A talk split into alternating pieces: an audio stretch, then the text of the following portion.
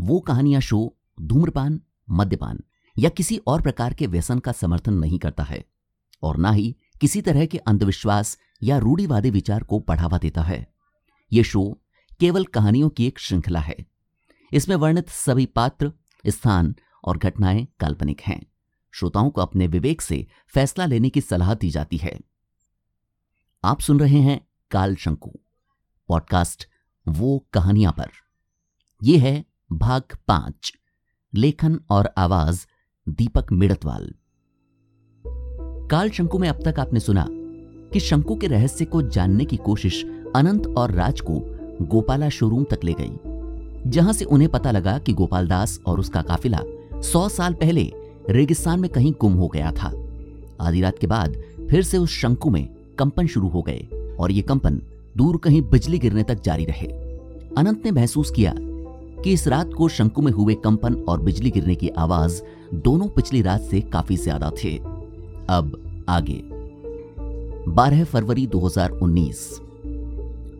अगली सुबह देरी से उठने के लिए राज सॉरी फील कर रहा था, लेकिन अनंत के दिमाग में कुछ और ही था। उसने राज से कहा, यार राज, तू आज दिल्ली निकल जा। सर क्यों? देख, तुमने भी रात को देख लिया होगा कि ये कौन क्या चीज है। आगे कोई गारंटी नहीं है कि क्या होने वाला है, इसलिए मैं तुझे यही कहूंगा कि तू वापस चला जा। लेकिन राज का जवाब कुछ और ही था। नहीं सर, मुझे डर लगा था, अभी भी लग रहा है, लेकिन मैं डरपोक नहीं हूं। मुझे इस बार आपके साथ रहना है। राज की बातों में विश्वास झलक रहा था, लेकिन अनंत उसे लेकर थोड़ा डर रहा था।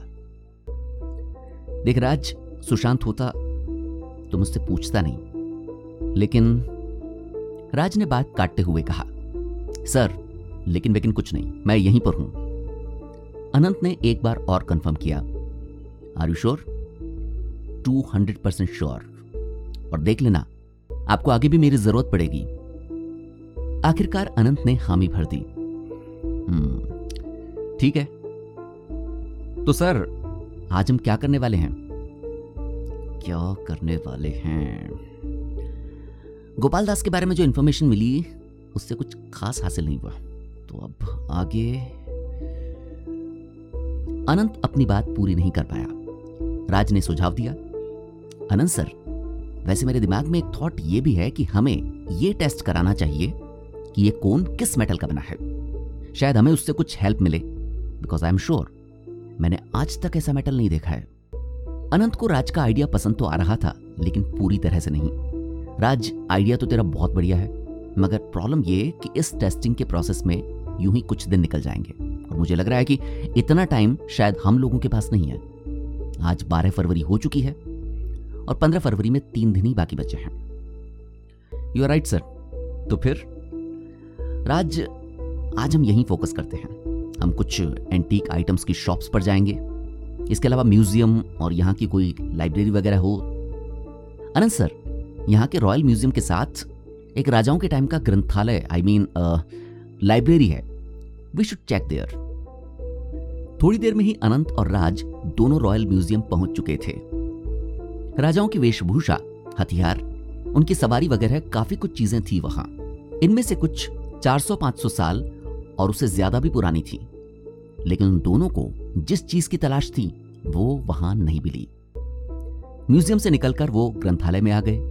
वहां कई किताबें थीं, जिनमें कई विदेशी लेखकों की लिखी किताबों के अलावा राज परिवार, राजाओं के लड़े गए युद्धों पर आधारित ग्रंथ भी थे।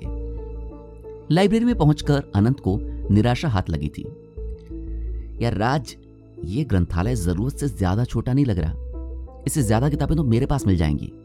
लेकिन राज ने लाइब्रेरी के एक हिस्से में बंद दरवाजे की तरफ इशारा करते हुए कहा, सर वहां एंट्री रिस्ट्रिक्टेड का बोर्ड देख रहे हैं? ओह, मैंने ध्यान ही नहीं दिया। तो वहां है असल खजाना, लेकिन इसमें एंट्री कैसे मिलेगी? असल में ग्रंथालय के एक हिस्से में कुछ चुनिंदा किताबों और दस्तावेजों को अलग से रखा गया था और यह हिस्सा आम पर्यटकों के लिए नहीं था।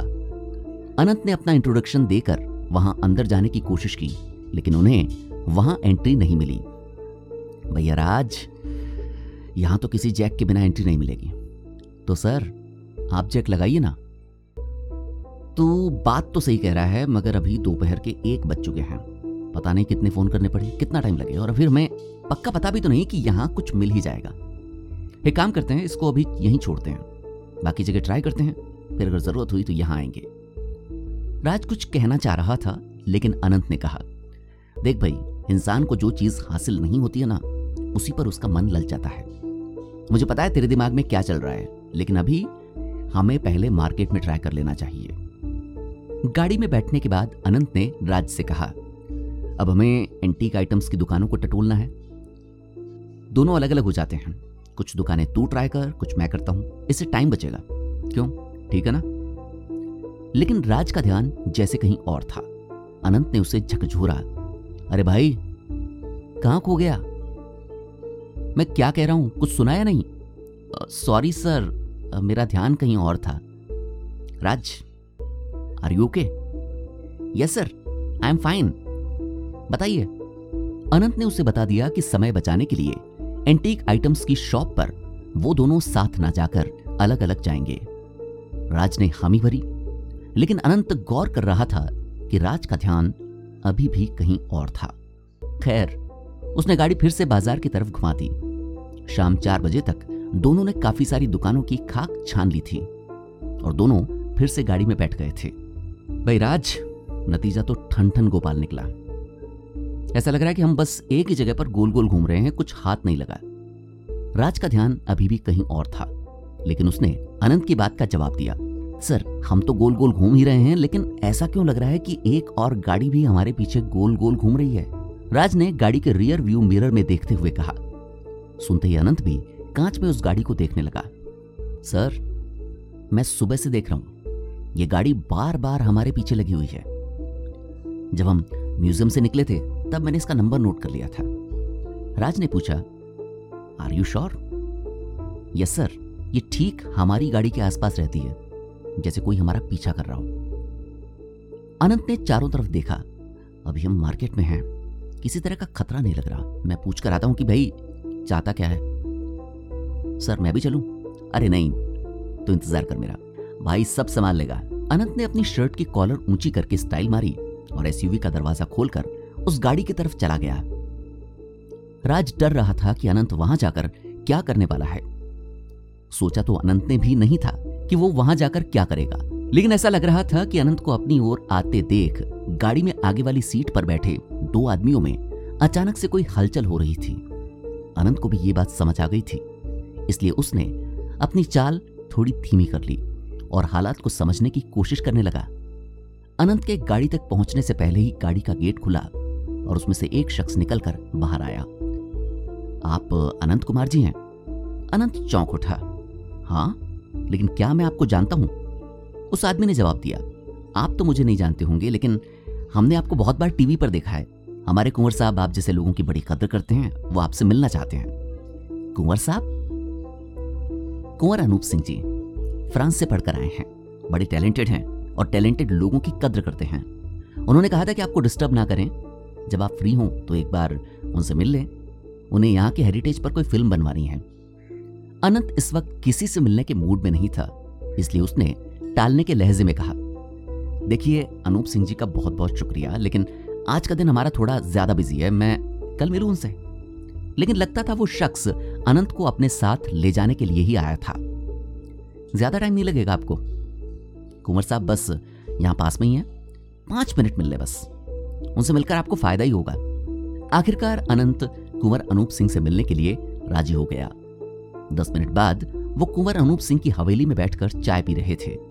लगभग हम उम्र अनूप सिंह से मिलकर अनंत को निराशा नहीं हुई थी। अनंत जी, आपको कई बार टीवी पर देखा था, मैंने सोचा नहीं था कि आपसे यहाँ और ऐसे मुलाकात होगी। वैसे मैंने इन लोगों को कह दिया था कि आपको बीच में डिस्टर्ब ना करें। यह सुनकर अनंत को हंसी आ गई, लेकिन अनूप सिंह का ध्यान इस पर नहीं गया। उसने आगे बताया, पीढ़ियों तक मेरे परिवार ने राज दरबार में अपनी सेवाएं दी हैं, पर अब मैं टूरिज्म एंड हॉस्पिटैलिटी सेक्टर में हूं। इस पूरे डेजर्ट बेल्ट में आपको हमारे होटल्स की चेन मिल जाएगी।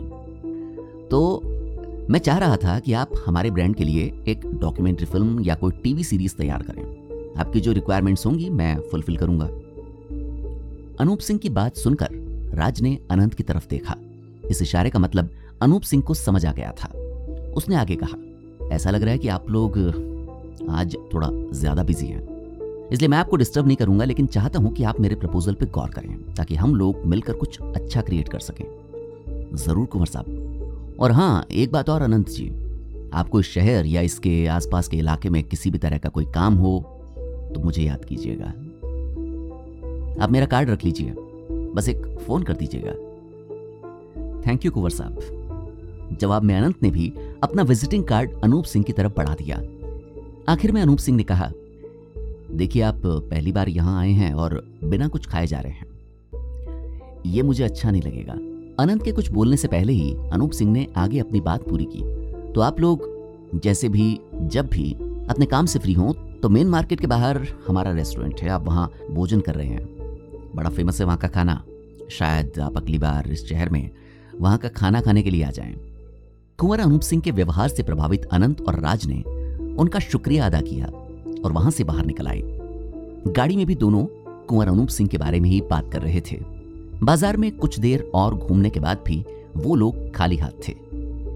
अनंत ने घड़ी देखते हुए कहा, यार साढ़े पांच बज गए हैं, मुझे तो जोर की भूख लग रही है। ऐसा करते हैं, अनूप सिंह के बताए रेस्टोरेंट पर चलते हैं, वहां बाकी बात करेंगे। थोड़ी देर में ही वो रेस्टोरेंट पहुंच चुके थे।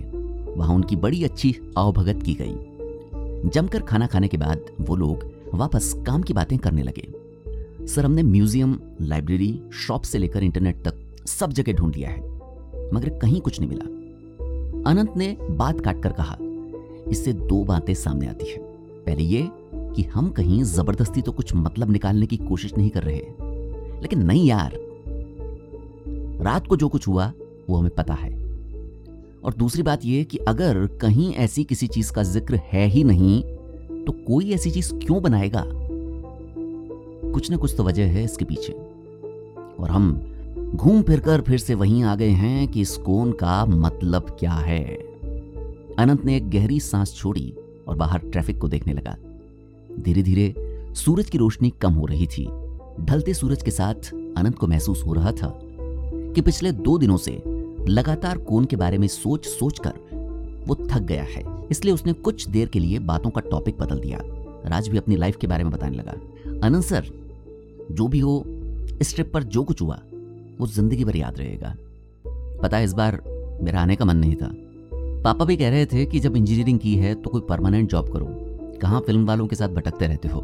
लेकिन पता नहीं कैसे मेरा मन बन गया, और जो कुछ यहाँ हो रहा है, जितना दिमाग मैं यहाँ लगा रहा हूँ, इतना दिमाग तो मैंने पहले मैथ्स की प्रॉब्लम सॉल्व करते वक्त लगाया था।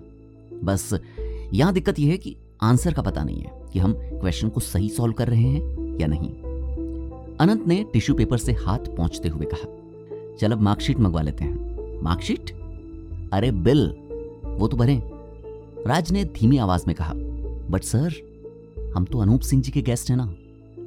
तब तक अनंत काउंटर पर पेमेंट करने पहुंच चुका था, लेकिन राज सही कह रहा था। इस वक्त वो दोनों कुंवर अनूप सिंह के मेहमान थे, इसलिए रेस्टोरेंट में उनसे कोई पेमेंट नहीं लिया गया। अब दोनों सौंफ और चीनी चबाते रेस्टोरेंट से बाहर एसयूवी के पास जा रहे थे। सर, आज का दिन तो वेस्ट हो गया। सही कह रहा है तू, लेकिन हमें हिम्मत नहीं हारनी है। कई बार चाबियों के गुच्छे की आखिरी चाबी ताला खोल देती है। तभी अनंत ने अपनी जेबों को टटोला। अरे, गाड़ी की चाबी कहाँ है? तेरे पास है क्या? अपनी जेबों को संभालते हुए राज ने जवाब दिया, नहीं सर, मेरे पास तो नहीं है। शायद हम लोग जहां खाना खा रहे थे वहां रह गई होगी। Okay sir. राज अंदर चला गया। अनंत वहीं चहलकदमी करने लगा। उसने देखा कि सड़क के किनारे कुछ बच्चे कुछ कैलेंडर और पेंटिंग्स बेच रहे थे। अनंत का ध्यान उनकी तरफ गया। वो पास आकर उनमें से एक पेंटिंग को गौर से देखने लगा। उसे लग रहा था कि इस तस्वीर में जरूर कुछ है, लेकिन क्या है ये उसे समझ नहीं आ रहा था। तब तक हाथ में चाबी लिए राज भी वहां आ गया था। क्या सर, पेंटिंग ले रहे हो क्या? लेकिन अनंत ने कोई जवाब नहीं दिया। वो बड़े गौर से उस तस्वीर को देख रहा था। तभी अचानक से उसके दिमाग में कुछ आया और उसने पेंटिंग को उल्टा कर दिया। अनंत खुशी से चीख पड़ा, yes, here it is. Raj ने उल्टी की गई उस पेंटिंग को देखा। उस पेंटिंग पर ठीक वैसी ही डिजाइन बनी हुई थी जैसी उस शंकु पर थी।